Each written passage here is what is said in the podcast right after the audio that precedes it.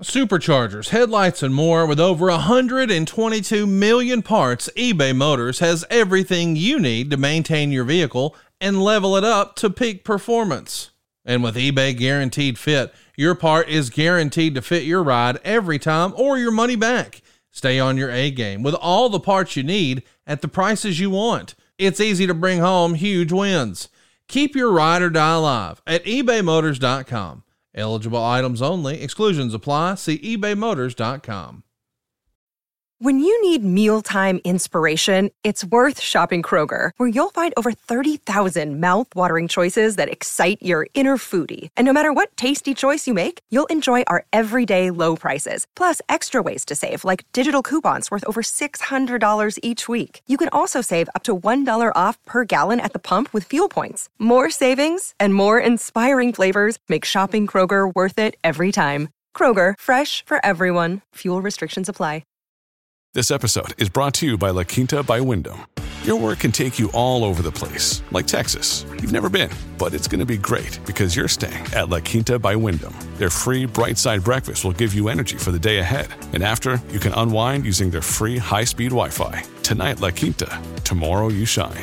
Book your stay today at lq.com.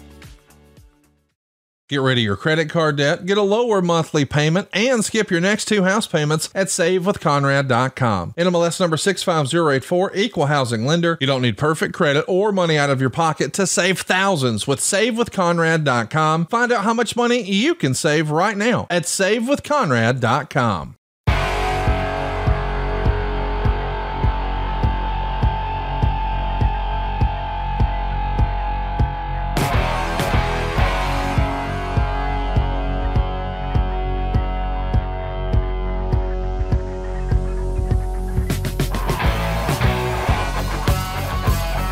How's it going, everyone? It's time for another edition of Strictly Business, presented to you by the Podcast Heat and Ad Free Shows Network. I, of course, am Jon Alba, joined as I am every single week by the man of the hour, Mr. Eric Bischoff. Busy day for you, my friend, I hear.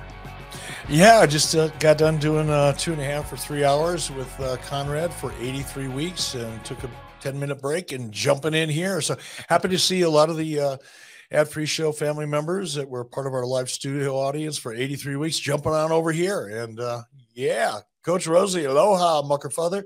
Hope you're Yeah, enjoying I'm- Hawaii. I'm jealous of him. He's in Hawaii right now. We got Josh Fields, we got Joel in here, we got Matt in here, we got Andrew in here. It is an ad free shows party over on Strictly Business, but this will not be the only party that you and I get to experience over the next couple of weeks, Eric, because you and I are also headed out to MCW on Sunday, July 23rd for MCW Fan Jam. You go over to mcw25.com. You're going to see a bunch of different meet and greet options for- for Eric Bischoff. You can sign up for any combination of them or even just one of them, and you will get access to our live stage show presentation of 83 weeks and strictly business. Eric, you and I got to do what out in Fresno a couple of months ago. What's your favorite part about hitting the road and getting in front of these crowds? just engaging with a live audience you know uh, it's it's a rush whether i'm standing in the middle of the ring and surrounded by 10,000 people or whether at, i'm at an event like this where it's a more intimate setting but you're engaging and you're answering questions and you're interacting and the audience becomes just as important a part of the show as anything that you or i will have to say. So that's what i look forward to. Mcw25.com is going to be where you're going to get your meet and greet tickets for that. The event itself is free, so you can just show up to it. It's just outside of Baltimore, Maryland, over in Joppa, which I know that means Eric will be making a pit stop for some Jimmy's famous seafood. I got no doubt about that. true that and then you come on over, you meet Eric, you meet me. We have a great time. It's going to be so much fun. Cannot wait for that, Eric. That again, July 23rd, a Sunday morning and afternoon. There's going to be a couple stage shows. It's going to be you and I, and then the incomparable Renee Paquette will be speaking with Matt Hardy and his wife Reby. So it should be a good time over there in Joppa, Maryland. We have a very good episode ahead on Strictly Business, Eric, because we are doing our first ever Ask Eric about the business of the business here. No questions about what Eric thought about Glacier back in the 90s or anything like that. We are talking strictly business on this podcast here. So without further ado, are you ready, my friend? I'm ready. We got tons of questions to pick from. Uh, let's get to this great one from at TLD Wrestling on Twitter. They ask, what strategies or business principles do you believe were key to the success of WCW during your tenure? And how can those principles be applied to other industries or businesses today? Um, I went in and started breaking shit. You know, I I looked at everything that had been done in, in terms of the way television was produced, the way characters were presented, and I did everything as decidedly different as I could possibly think of. Don't be afraid of innovation. Don't be afraid of of, of breaking shit, and don't be afraid of uh, you know a couple misfires along the way because anytime you innovate and do things that are new, some things are going to work, some things won't. And go into any business with that frame of mind, and chances are you'll probably uh, find your niche or create one. Got a pretty good track record there. I think that's a great answer. We got one from Michael here as how did sponsorships work with those companies that had in segment spots versus regular commercial ads? Did you negotiate those in segment spots or did Turner Broadcasting handle all those? Most of them we we negotiated because it was in programming and we controlled what went on in programming. The only one that really comes to mind off the top of my head that I had a direct involvement with was obviously Slim Jim with with Randy Savage, and that was just a part of the overall contract, if you will, of, of when it came time for Randy Savage to come over to WCW. But there were others like Pennzoil and things that we did. And some of that may have come through Turner ad sales, but we were instrumental anytime it came into programming. We got to decide whether or not we wanted to do what the advertiser or perhaps Turner ad sales wanted to do. But it, it, if it wasn't something that we brought in directly, then it was something that came in through Turner ad sales, and we worked closely with them for in programming stuff. I'm glad that you just said if you want to do what the sponsor wanted to do. Was there ever a time that you can recall that a sponsor asked you to do something that directly impacted the programming itself, like the the, the content? I mean, specifically. No, no, no, no, not not the impacted the program, but it, programming, but uh, you know, for example. If a sponsor wanted a ring apron, well, that ring apron had to aesthetically kind of fit what we were doing, and it had to be an advertiser that kind of fit what our audience and our demo was th- that's just fine tuning. And there was never an incident that was incident or instance that was so, um, uh, what's the best word for it? Contentious, I guess, where an advertiser wanted to do something and we just felt strongly about not doing that. That that never really happened. It was small little things more than anything. Francis has a really interesting question. Why is it hard for a company like WWE, for example, to have a museum? Is it the cost or getting people to visit? There was a lot of chatter, Eric, for many years about WWE getting a physical Hall of Fame in Orlando, and it never came to fruition. And I think having a physical Hall of Fame building would probably add some equity to doing the Hall of Fame ceremony every year. Why do you think something like that's never happened? Oh, it probably will at some point. It's just a question of priorities. What makes the most sense when? Uh, I, am sure it will happen at some point in time. It's like I said, it's just a matter of when. Where do you think would be a good area for that? You think New York City, Orlando? Hypothetically, I think Orlando's a great area. I mean, New York City would be as well, but New York City's really, really, really expensive yeah. if you're going to be in a high density kind of traffic area. Um, I, I think Orlando works because it's a destination. Yeah you know, so many people are traveling to Orlando, whether it's Disney MGM Studios, Universal Studios, all the different attractions that exist in, in and around the Orlando area. I think having a WWC, excuse me, WWE museum and or Hall of Fame makes the most sense in Orlando. We got Coach Rosie live in the ad-free shows chat. Asking Eric, what is an untapped money source in the business of pro wrestling, in your opinion? Oh, good, good question, uh, Coach. You know, I don't know that there's anything that's untapped. I think WWE has done a phenomenal job of monetizing all the different areas where money can, serious money can be made. I, I don't know if there's anything out there that's untapped. I'm, I'm sure that with the evolution and advancement of technology, uh, you know, 15 years ago, nobody would have thought streaming would have been a revenue source either. And here we are. Um, so I'm sure as technology evolves, so will opportunities that may not exist today. But as of this current moment, um, I think WWE again has done a phenomenal job when it comes to ancillary revenue streams like licensing and merchandising. When I say ancillary, I mean away from the the large big ticket items like television rights and, and pay-per-view revenues or that type of thing. So um, yeah, I don't think there's anything that's really untapped today. Ask me that same question a year from now, and the answer might right, be different. Right.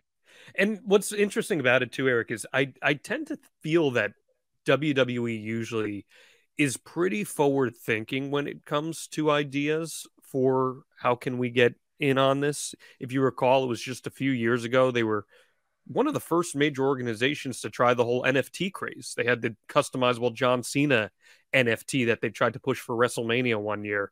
Uh, WWE was one of the first organizations to try that old social media platform Tout which didn't work out. But I remember them being very strong with that. And then, of course, I think the most obvious one is the WWE network with over the top streaming concept. They were really forward thinking on that. They pretty much beat everybody to the punch on that. Yeah, and that's what I mean. You've got to try some of the things you're going to try that are innovative, that are new. Some of them are going to work, and some of them aren't.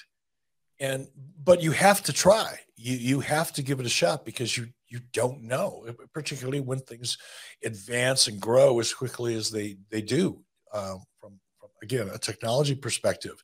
You know, Coach Rosie brings up you know another question that kind of fits into the same category.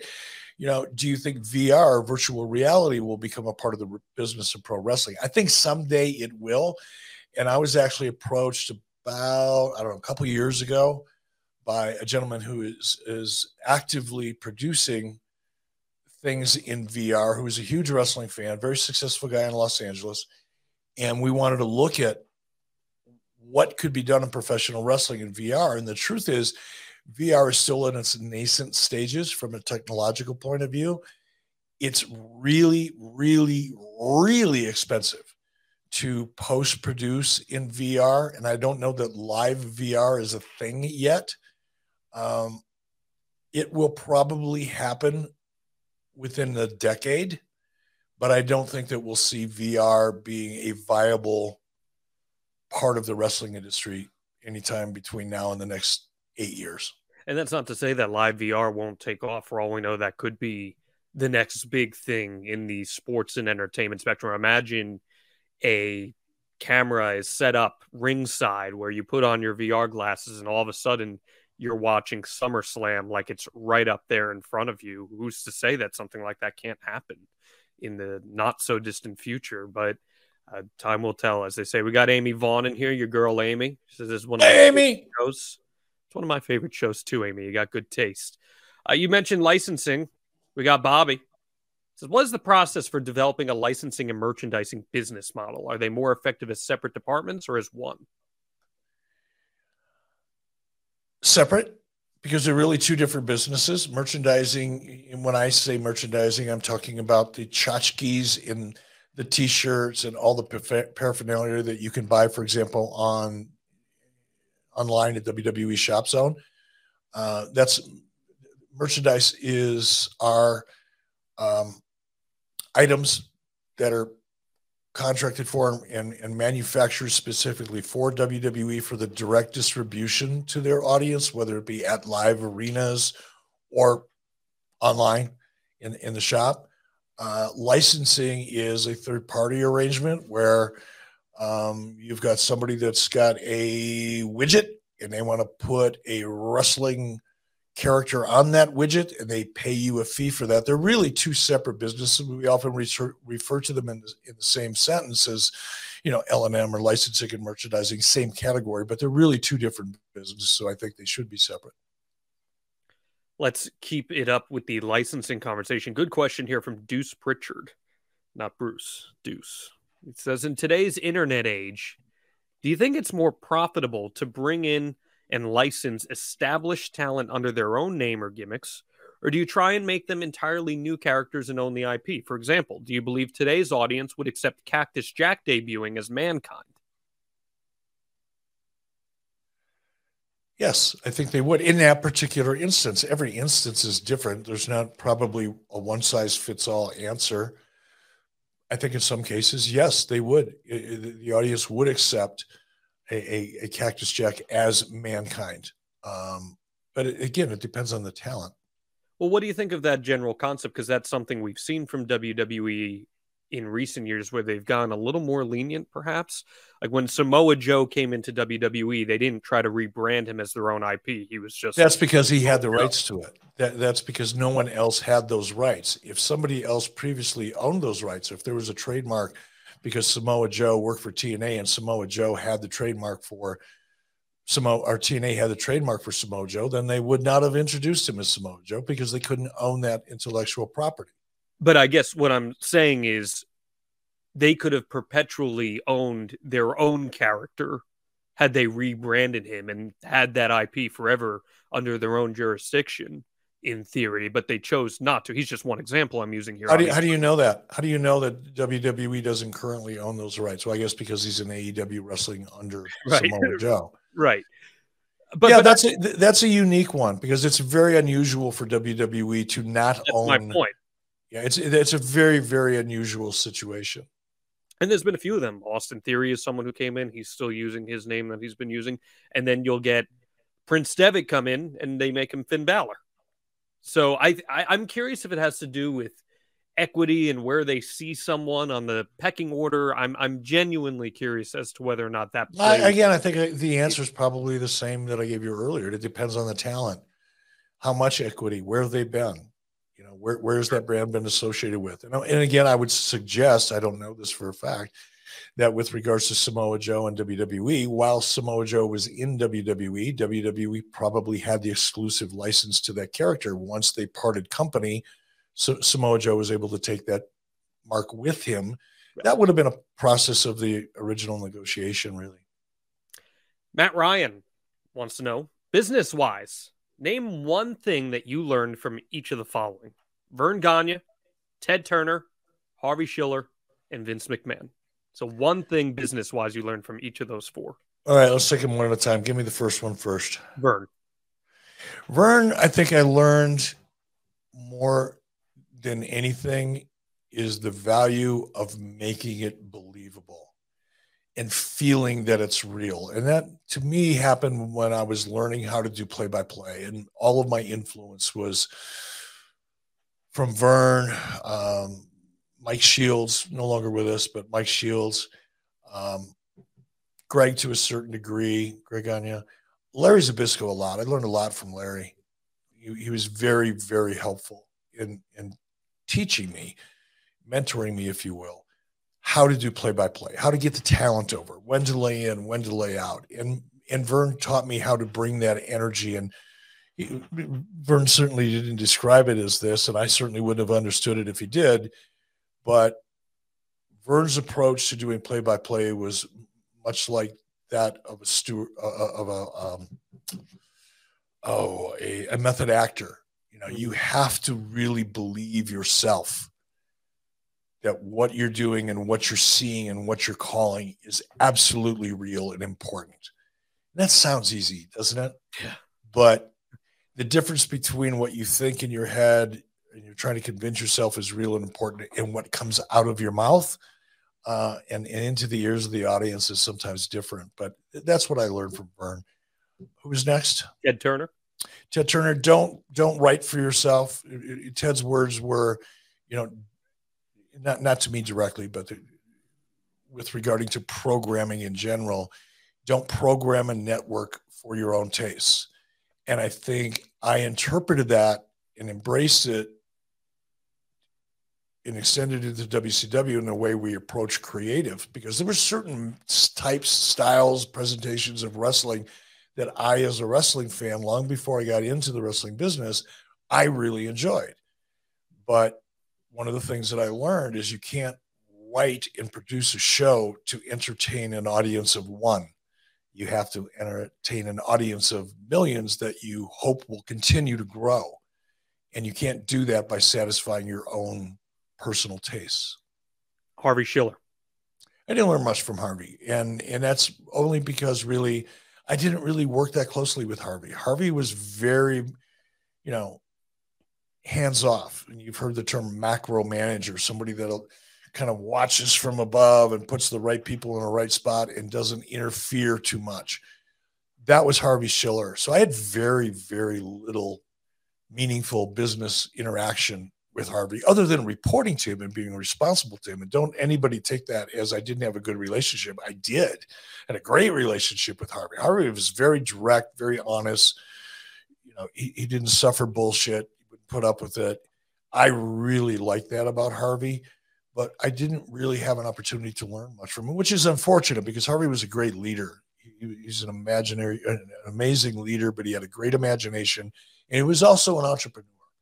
Uh, but I didn't I didn't get benefit from from working with him in that regard. And then lastly, Vince McMahon. Uh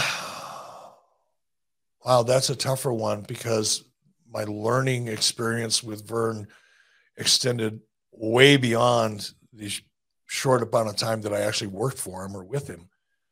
Um, I think leadership would be another one. I think people could say whatever they want to say about Vince McMahon, but his leadership, his ability to inspire others to work within the parameters and within the vision that Vince had established is something that's incredibly impressive to me and I, I learned to value.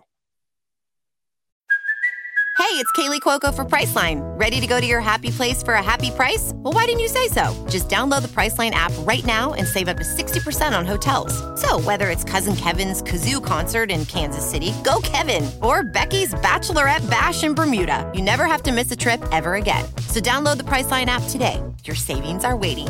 Go to your happy place for a happy price. Go to your happy price, Priceline.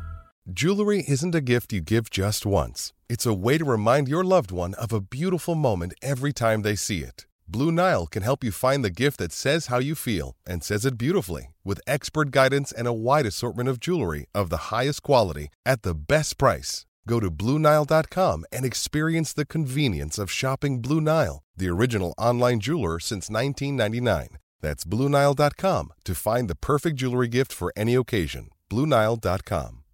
I think that's amazing that you were able to learn from so many different people and interact with them over the course of your career. And I, I think you can see influence from all those different arenas. I, I, loved what you said about Verne Gagne and the immersiveness, the method acting with telling those stories. I think that's very cool. We got one from Russ. Cool question here. Do you ever see there being a weekly or daily wrestling television show covering wrestling sort of like how Busted Open does, but more like how ESPN does SportsCenter.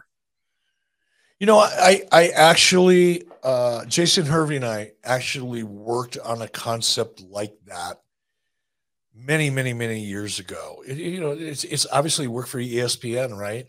Um, and it could work only if, and this is the thing that this is the hurdle that we faced that I wasn't willing to try to overcome because it would have been an expensive effort to try to overcome it. But if, if you were able to get footage, right? Because just seeing people talk about wrestling can be interesting for a while, but only a short while. You have to, you also have to have video action to support the conversation and because WWE, and at the time that Jason and I, and by the way, Amy Vaughn wants to know who is Jason Hervey.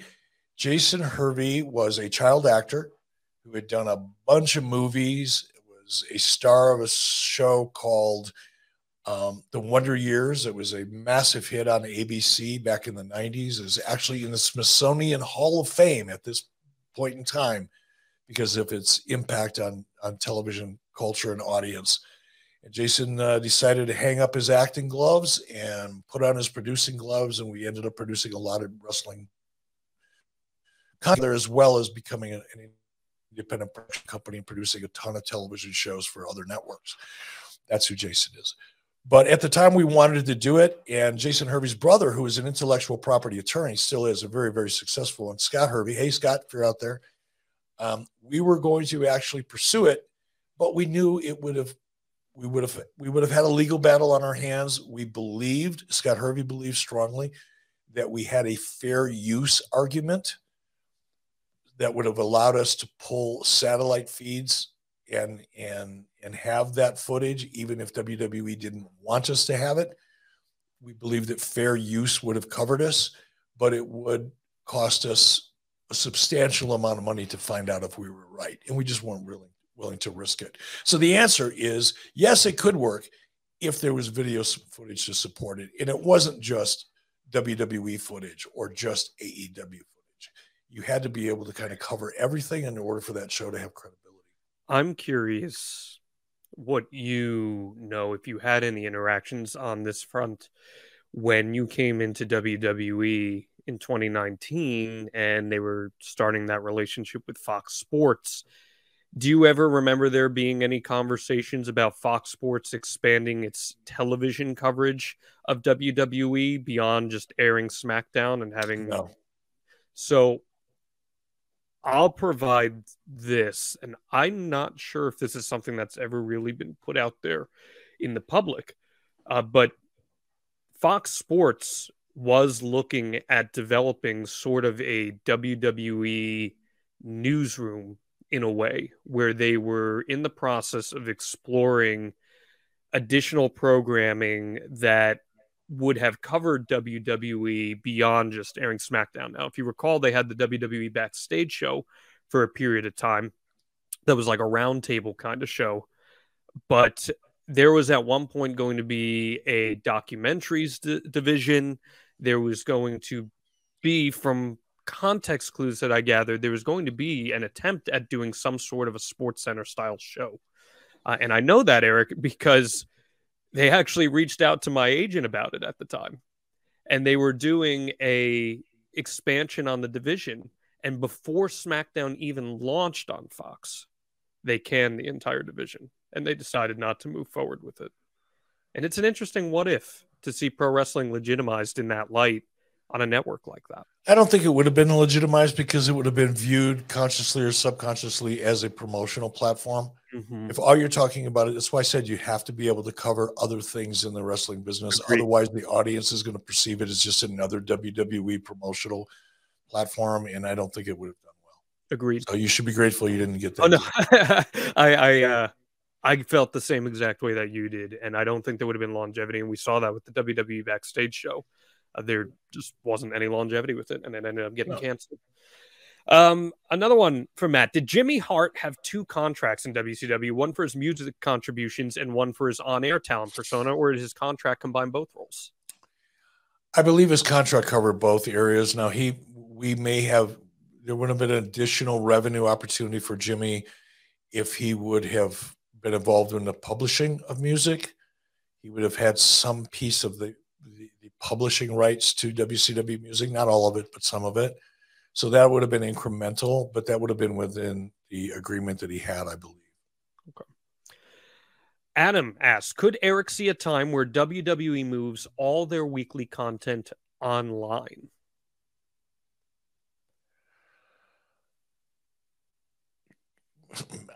Maybe depending on how the world evolves you know keep in mind you're saying you would need to replace i don't know a billion dollars a year worth of guaranteed revenue from their television licensing. So is there a scenario where they could perhaps replace that billion dollars a year with a billion five dollars a year or billion five hundred thousand or five hundred million dollars a year uh, by doing something online. I don't know. Maybe in the future. It's hard to tell.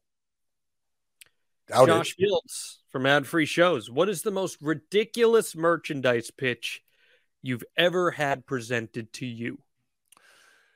Condoms, Wrestler specific condoms or WWE? WCW branded WCW. condoms. Okay. Interesting. So it's not like Goldberg condoms dropping the jackhammer or anything. I mean, like it might have, it might have been, there might have been, it, it didn't go far. Let's, right. I mean, it, it may have, it, it may have ended up that way had we engaged in that conversation, but I did not engage in that conversation.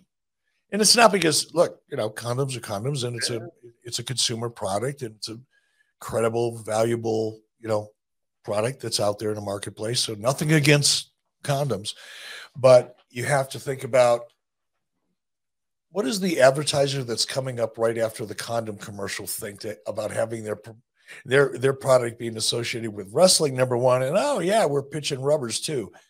Yeah you got to think about that. You got to think about the universe of advertisers that you're creating for your show and make sure that they all feel comfortable. Well i know one way eric that you'll be feeling comfortable this summer. And that, of course, is with our friends over at Manscaped, too. They're plenty fine if you're using wrestling condoms because they know that no matter what, you're going to be looking great down there this summer. I'm talking about this summer. It's not about the size of those cannonballs, it's just about making a splash with our friends over at Manscaped. Prep for barbecue season by making sure that your grill master has the hottest dogs the summer has ever seen. When you're at the cookout, let the meat speak for itself with Manscaped's Performance Package 4.0. It's time to get ready, not sweaty, by going to manscaped.com and using code WrestleBiz. That's W R E S T L E B I Z for 20% off plus free shipping. How's your head feeling up there on top, Eric? The shave. I know the hair's starting to grow back a little bit. No, it's starting to go back a little bit. I'm I'm I'm conflicted at this point. I'm I'm not sure if I'm going to maintain the baldish standard that I have right now, uh, or let it grow out. I'm really, you know I'm really torn. Mm-hmm. Um, initially, my wife couldn't wait for my hair to grow back when I told her I was going to do this. But now she's kind of looking at me. I'm getting a little bit of a cool side eye every now and then, much like Coach Rosie, who evidently is uh, he used Manscaped before he came over to over to uh, Hawaii, and according to Coach Rosie, who is in the uh, Strictly Business Studio audience, let me tell you, I'm quoting here, quote, let me tell you, I'm turning heads, unquote. I want to know, Coach Rosie, how have you not been arrested yet if you're strolling up and down the beach swinging those fucking well manicured balls? Doesn't make sense to me. I'll have to hear the deets on that when you get back. Well, you can maintain your baldness head to toe with the Manscaped Performance Package 4.0. It's got everything you need to guarantee you'll have the most mouth-watering treats at the party this summer. They built the ultimate bundle for your summer grooming. Their Lawnmower 4.0 trimmer features a cutting-edge ceramic blade to reduce grooming accidents thanks to their advanced skin-safe technology. The Lawnmower 4.0 Eric has a 7,000 RPM motor, a new multi-function on-off switch that can engage a travel lock and gives you the ability to turn the 4,000K LED spotlight on and off when needed for a more precise shave. And yeah, it's waterproof too, so once you hit the showers after the pool, you can make sure that you're taking care of yourself in style this summer. And we want to help you out here over at Strictly Business. Get 20% off and free shipping with the code WrestleBiz, W R E S T L E B I Z, and manscaped.com. That's 20% off with free shipping at manscaped.com and use code WrestleBiz. Manscaped, the perfect way to get your patty sizzling this oh so very hot summer. Hey, and do we, you remember the uh, WCW mascot named Wildcat Willie? Yes. Josh Fields, I believe, sent uh, something here. I did. We've we've had a bunch of uh, comments here, and I lost it, but I think it was Josh Fields that said, "Don't don't be silly, wrap your Willie." Yes. You could have done a really cool Wildcat Willie condom. That would have been awesome. Hey guys, Tony Schiavone. Need to call a timeout real quick. Wanted to tell your listeners what I've been telling What Happened When listeners for a while now about all the cool things happening over on adfreeshows.com. On a new edition of The Insiders, Conrad sits down with former Turner finance executive Dirty Dick Cheatham, talking about the internal war between WCW and Turner and the Monday Night War with the WWF. And my assistant said, Hey, you're not going to believe who's down there. I said, Who? who? She said, Chyna's down there. This, what are you talking about?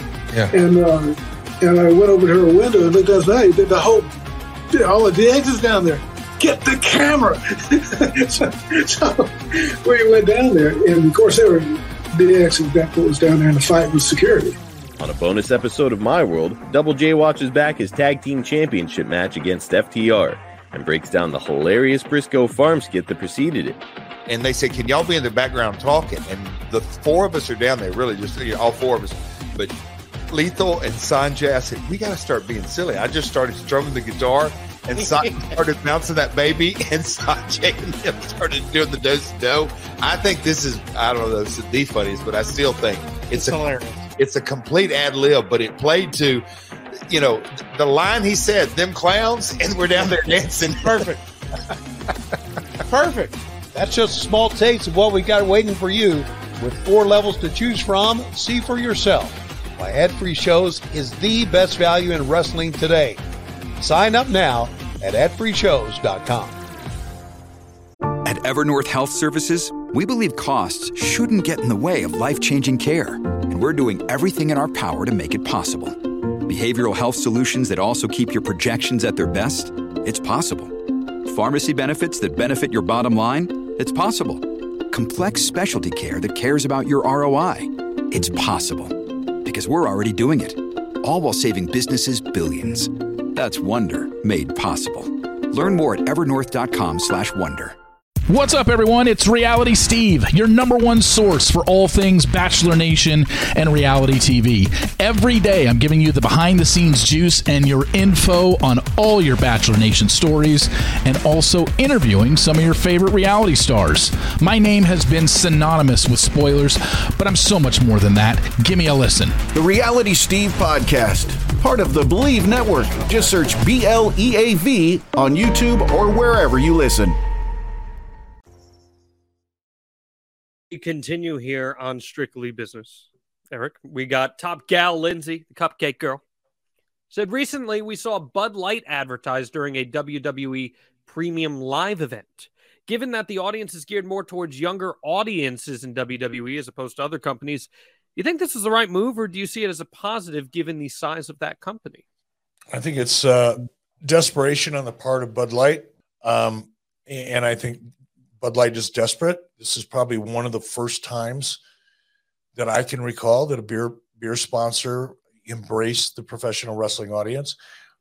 Truth is, I think, could be wrong. Correct me if I am, anybody. But the vast majority of the composition of the WWE audience is probably still 25 to 54, which is a key demo for beer. But typically, beer has shied away from professional wrestling because although the core audience is still 25 to 54, there is enough of a teen and preteen audience to give beer companies, alcohol companies, a sense of uh, caution, and they generally would stay away from professional wrestling. I think in the case of Bud Light, they're pretty desperate, and they're probably trying to re-engage. That'd be my guess. I don't know. Isn't it interesting though when we're talking the height of the Monday Night Wars, where Stone Cold Steve Austin is slinging beer every single week. We're fresh off the Sandman and ECW slinging beer every single week. That there wasn't ever a tie-in of sorts with a beer company. I feel like someone would have no, found it as the very possible. reason I just told you. You can't you you Even can't afford time, to, huh? Even at that time, though, especially at that time, especially at that time. If it was going to happen, it would happen now because I think because of what's happened to the advertising industry with regard to television, linear television in particular, because of the, the, the, pressure that streaming and other forms, whether it's YouTube or anything else, of other forms of audience engagement, the impact that that's had on linear television and the advertising industry in general. Because and look, beer companies are, you know, they're going to spend whatever they're going to spend to market their product, whatever their budget is for that year and typically in years past, 10, 15, 20 years ago, if there was a television component to that ad spend, then they would spend that component. And they've always spent a lot of money. And they would spend some in print and they would spend some in sponsorship. But all of that um, was at a time when the advertising world wasn't as fractured as it is now. Now it's become so fractured that in order to get attention, you have to venture into other platforms or with other brands that you might not otherwise when there wasn't as much pressure on you as there is now from an advertising point of view. You're kind of in a position where you got to take whatever you can get now because you're fighting for every eyeball there is because it is such a fractured audience. So I think brands are more willing now to take risks that they would not have taken previously when they weren't under pressure for eyeballs.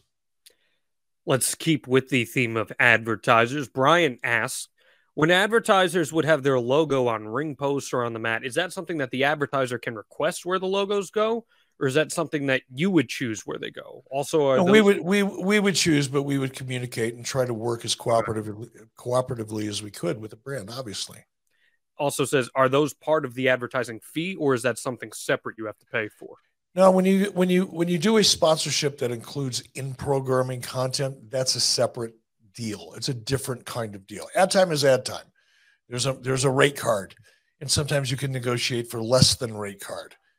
But when it comes to in programming, that's a completely different valuation and opportunity because you're not just, you know, you're not an advertisement in there with six other advertisements during a two minute commercial or whatever. You're you're you're out there for 12 or 18 minutes in front of the audience. That's an entirely different deal. Good one from Trav here. I think you'll like. Says Eric, what three books would you recommend for anyone who's either running a business or is entrepreneurial in any way? Have you got any specific go-to books that? no, I really don't. Influence? No, I, I, I, really, really don't. There's a million good ones out there. Conrad Thompson, I'm sure, would be able to to give you a, a, a great answer for that, but uh, I couldn't point to a book. More than fair. Uh, let's see. Francis asks, how important was it for WCW internationally in the UK market? And how did you find the TV deals between them and when you were in TNA?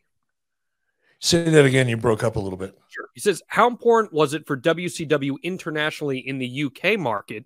And how did you find the TV deal composition between then and when you were in TNA?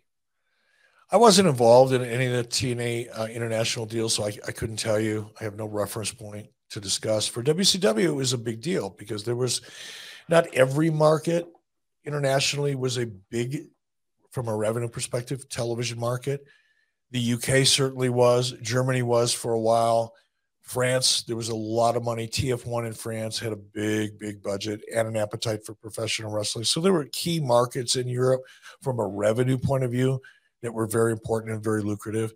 But it wasn't just the international television rights deal that was important. It was also the ability to have a footprint for your product so that you could do live tours, even if you weren't really making any money on the on the on the licensing side because some markets really didn't have the kind of money that would have been all that attractive. But if they're in a market and you're in a good time time slot and you're reaching a certain amount of the audience, you can make that market a part of your tour for an international tour. So it was important in that regard sometimes, more so than the face value of the licensing agreement itself.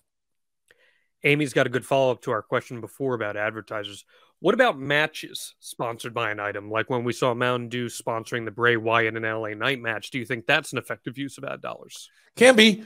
And again, that depends on the talent. It depends on how popular the talent is. But certainly, if you've got something that's hot and you've got an advertiser that's willing to or understands that and sees that and, and understands the value of that, more importantly, then it's a great opportunity and I'd like, you know, I think we'll see more of that in the future in general. But I think we'll see a lot more of it sooner in WWE just because of the relationship with they've got a sophisticated, mature ad sales uh, strategy over at USA and Fox or wherever they end up. But internally, also, uh, they know what they're doing when it comes to commercial sponsorships and partnerships. And I think you're going to see a lot more of that.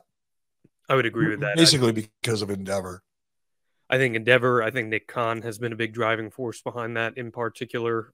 After that Mountain Dew Pitch Black match at the Royal Rumble, they had the press conference, and the bottles of Mountain Dew Pitch Black were lined up along the dais there. And Cody, after he won the Rumble, was like, Well, I got to try it now, I guess. And he takes out the bottle, unscrews the cap, takes a sip, does a little, it's delicious, thumbs up right in the camera. He knew what he was doing. That's a dude who's on. And an advertiser would love that, right? Exactly. Make him happy. Mark Cyrus, what is one product or service that hasn't partnered with wrestling that you feel would do well if they were to get into the business? Well, we were just talking about beer. It's a natural. It, it, it's a natural. I, I worked hard to try to get a beer sponsor and never really could for all the reasons that I explained to you. Uh, but I think when once that barrier is broken, and maybe Bud Light broke it, you know, maybe now that somebody else has dipped their toe in the water and there hasn't been any controversy as a result of it, it'll open the door up. Uh, I imagine it will at some point. I think beer is number one. Um, I, you know, I can't really think of any lifestyle brands that are particularly suited for WWE or AEW for that matter. Um, I don't know. I have to think about that. A little bit more than. Do you remember any specific any specific beer brand that you reached out to?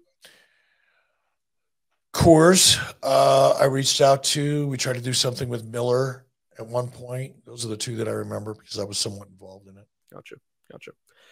Uh, I'll ask this one because I was curious what your thoughts would be when I saw the report. Uh, Sean Ross Sapp from Fightful reported just yesterday, as we record this, that Warner Brothers Discovery is putting a lot of pressure on AEW for the next broadcast rights deal to potentially expand their pay per view programming, potentially even to one a month. What are your thoughts on the idea of AEW, Eric, potentially becoming a one pay per view a month business? My first thought is why? Why would Warner Discovery put pressure, which I think is probably. Those are my words for the record, not uh, Sean's. Those are my words, not Sean's. Okay. So it's not pressure, but pressure suggests something different. Why would Warner Discovery encourage? Encourage. There you go. Um, AEW to produce more pay per views? My guess is because Warner Discovery owns a piece and they see the revenue and they want to share in it. Do I mean, you... I'm, I'm, I'm guessing they do right now. You don't hear a lot of that chatter. That's cool. But I'm guessing that Discovery, Warner, Warner Discovery, whatever it is, um, probably owns a piece of, of AEW. That's part of their overall deal. And as such, sees revenue potential there that is readily available and they want at it. I'm more convinced now, just based on that question, if if and I believe Sean Ross Sapp's reporting on this to be accurate because he's generally very accurate. You may think what you want to think about the way he presents his his information, and I dig it. I like Sean Rossap a lot. I find him to be fun to to talk to. I, I do follow him. I read him, but I but I do believe he's got a fair amount of credibility, a lot of credibility. And if that's the case, then I'm more convinced than ever that uh, Discovery, Warner, Warner Discovery owns a piece of AEW as we speak and are looking for a revenue upside. It's the only thing that makes sense. Otherwise, why would they care? Here's the exact quote Warner Brothers Discovery sources confirmed to Fightful Select that one of the major proposals from their end to All Elite Wrestling as it relates to an extension is the subject of pay per view events. Specifically, a WBD source told Fightful that they mentioned the very likely possibility of significantly expanding the AEW pay per view schedule even to one a month. We're told that this is something that Warner Brothers Discovery has wanted. We aren't sure on if those would be standalone or included in a max streaming deal if Warner Brothers Discovery sources would not elaborate on that. Yeah, I'm eh, absolutely convinced. The only because otherwise it wouldn't make any difference. It, why would they care? If they're not if they're not getting a piece of the action, all they care about is television ratings. Since they're looking for content other than television, their weekly television, and that's highly, highly profitable with great margins there's no other reason why they'd be interested unless they're getting a taste. Well, my thought process on that, Eric, is that that could be their way of incorporating the live programming element on Max, where you're airing. You, you, I don't. I don't agree, man. You keep you, you keep going back to Max and going back to Max. I don't think so. If they wanted content for Max, they'd create content for Max. But pay per view specifically is different than creating content. That. I understand that, but also I don't see a world. Maybe I'm wrong. Maybe I'm being naive here. I don't see a world where AEW is potentially running monthly pay per views at fifty dollars a piece when the market is not dictating that. And you see, I'm not saying it's a smart idea. You didn't ask me if it's a good idea or not. but if you know, I'm reacting to the fact that yeah. Warner wants this. It is highly profitable with great margins. The only reason they would want that is if there's revenue for them at the end of the day. Now, if you're suggesting that by having these, you know, premium live events, because that's what they would be then on on Max, that that's the revenue generator, that's a good argument. I could, you'd have to entertain that argument in a fair conversation, but I, I, I just, I don't think it's that. I think it's want a piece of the action. They own a part of the company, and they want they want to see the revenues increase we don't hear a lot of we know we hear the gate numbers and the, the, the pay per view revenue numbers, but we don't hear profitability or lack of profitability. We don't hear anything about that. It's not public. It's a privately held company, and we're not. We don't have any rights to know that as as as an audience or fans. But my guess is they're looking for profitability and they see, just like I looked at profitability when WCW was completely underwater financially when I took it over. And I knew that there was only one area that we could, in the short term, uh, increase revenues, and that was by increasing pay per views, because that was the only real revenue stream that we had that we had control over. So we just started, you know, we started out with three a year, four, four a year when I got there. I bumped it up to six, and I bumped it up to eight, then I bumped it up to 10, then I bumped it up to 12, and WWE followed suit because, from a financial perspective, that made the most sense. And it makes the most sense to me in the scenario that Sean Ross Sapp laid out that, AE, that Turner already owns today a piece of AEW and is looking to shore up revenues. So then, with that said, Mark asks if Warner does own a piece of AEW, do you feel that crossover promotions between AEW and other Warner properties would be beneficial for both AEW and Warner? If so, how would you do it? I, I don't know. I you know, I don't know enough about the. I mean, in general, I would say yes. It's always good to have an opportunity for cross promotion and and crossover type of deals, but it would be hard for me to speculate on what that might be or how to do it because everyone is different. It depends on the brand that you're partnering with or cross promoting with. Got a couple more in here, Eric. Uh, this one was asked to me directly, and I, I wanted to ask you about it. Uh, Rick wanted to know why are WWE writers non-union? Because right now WWE programming is completely unaffected by the writers' strike, as we've seen. And that looks like that's going to be a really messy situation in the next few months, as of just 24 hours ago, where it was essentially reported that there's going to be a long term holdout here on the studio side to try to pressure writers. And I will say pressure there. Uh, so, why is it that WWE writers who are producing 52 weeks of television every year are they non union? Because WWE can have non union writers. Writers don't have to be in the union. There's mm-hmm. no constitutional provision that says that anybody that writes entertainment has to be a part mm-hmm. of the union. I know the union would love that to be mandated by the Constitution because then they could make more money and have more control. But there's no provision that requires writers to whatever Senate exists today. People still have a little bit of freedom. Yeah. as a writer, you can choose to be a part of a union gig or if you're not, you don't want to be in the union for any reason, you don't have to be. Now, what makes it difficult is if you're writing for, you know, any major studio or or television network, you know, you're going to have to be a union because they're members of that union. But for example, when I was producing reality television with Jason Hervey uh, during the writers' strike, we didn't have any problems. We didn't. We never. We, we, it wasn't wrestling. We had a lot of writers on our show, producers, uh, directors who were not part of the DGA, Directors Guild of America, or WGA, Writers Guild of America, and that gave us kind of an advantage at, at the time during the strike, right? So there's there's no law, there's no constitutional provision that mandates that writers be a part of the union, and WWE has never been part of the union. Starting to think that we're going to see a lot of reality programming this fall.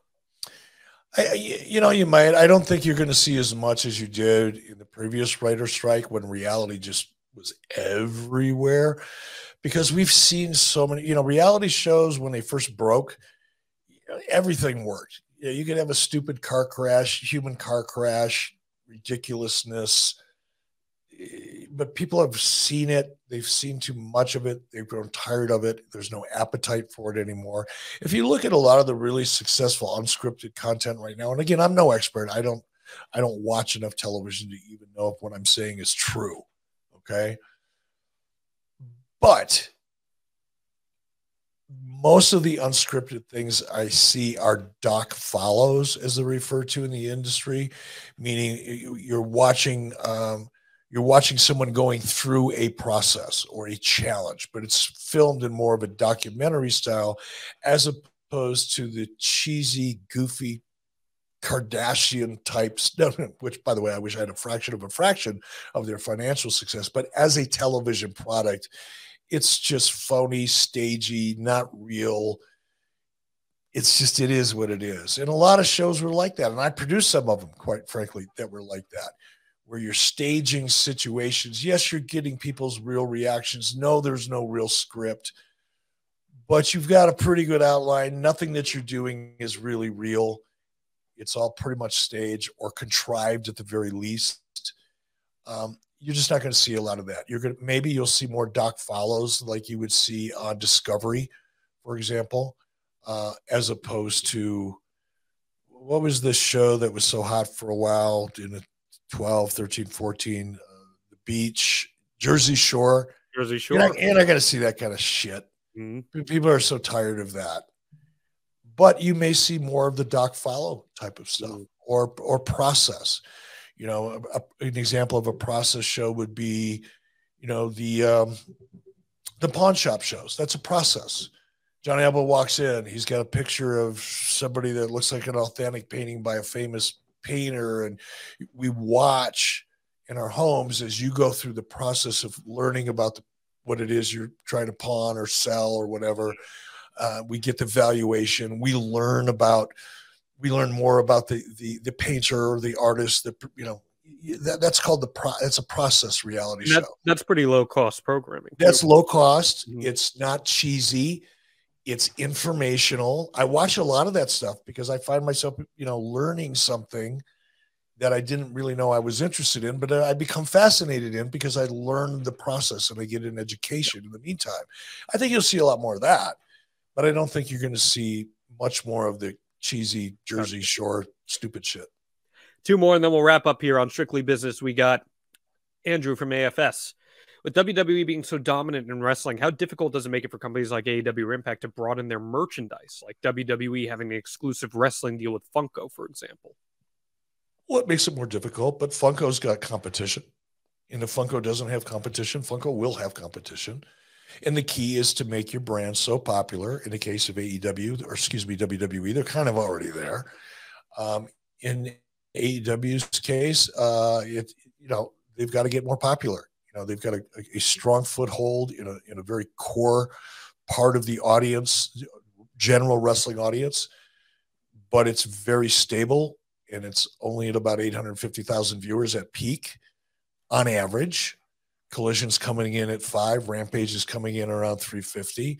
You take those three shows combined, and they still don't add up to Monday Night Raw generally. So until AEW becomes more mainstream and more top of mind in the broader market, AEW will be challenged. They're going to get some. There'll be some, you know, brands that will take a flyer on AEW, particularly because of their time slot and position on a, on a great network, two great networks. So they'll get some, but it, but it's an uphill battle until you get to a certain threshold of popularity where your brands feel much more comfortable. And then uh, I'll piggyback off that for our final question here. Thank you to everyone, by the way, for all the great questions here today. They've been awesome. Uh, Franklin asks, with a new TV show, video game, purchasing Ring of Honor, and the big show at Wembley, do you think AEW grew too fast or is doing too much being just four years old. I do understand if someone's offering TV time and places to hold events, you take it. Uh no, I don't think that they've grown too grown too quickly. I mean, look, somebody's providing you an how could the Wembley show have any negative impact? Agreed. It can't, right? I mean, that's a big opportunity. It, it, it, it's a massively successful opportunity in terms of branding AEW and making it credible and viable. So whatever they had to do to get there was worth it, right? The squeeze was definitely worth the juice, or the juice is worth the squeeze, or however you want to talk about it. Now, in terms of producing more television, look, if the network wants it, your job is to, you in any business you're in, you're servicing a client. Doesn't matter. You've got to keep your client happy. And in this case, AEW is servicing Warner Discovery. And if Warner Discovery wants something, your job, if you're a good producer, is to deliver it and deliver it well enough that they want more of it or willing to pay for more of it or pay more for the stuff they already have. So you can't be critical of that. My and it's not criticism, it's more of a, just an awareness and a little bit of experience is until you have your process, your creative strategies, your creative process, and you've got a great handle on your talent.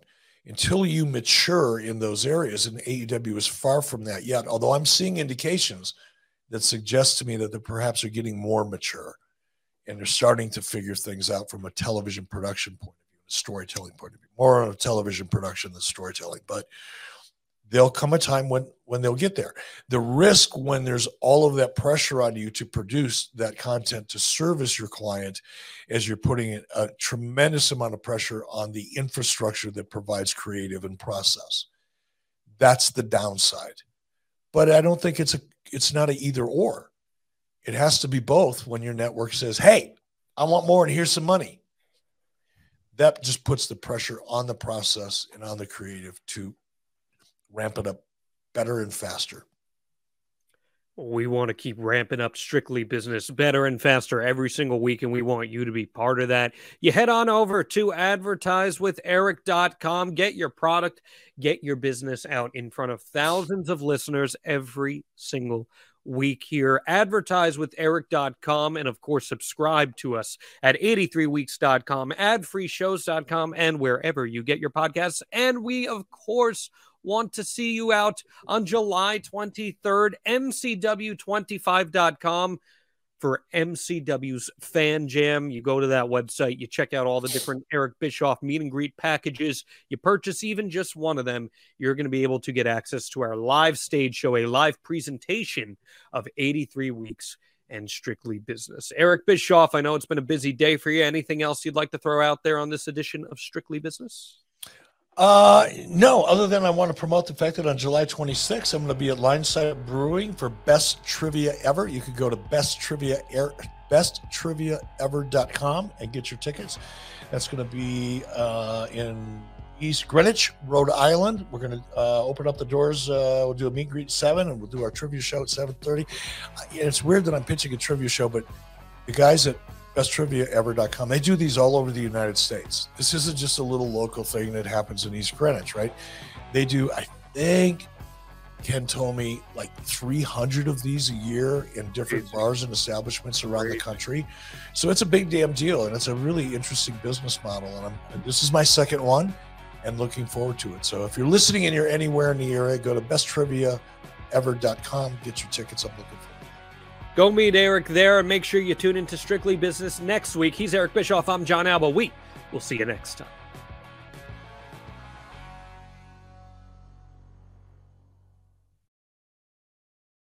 John brings his skewed sense of humor. Jeff brings tips to cut strokes off your next round.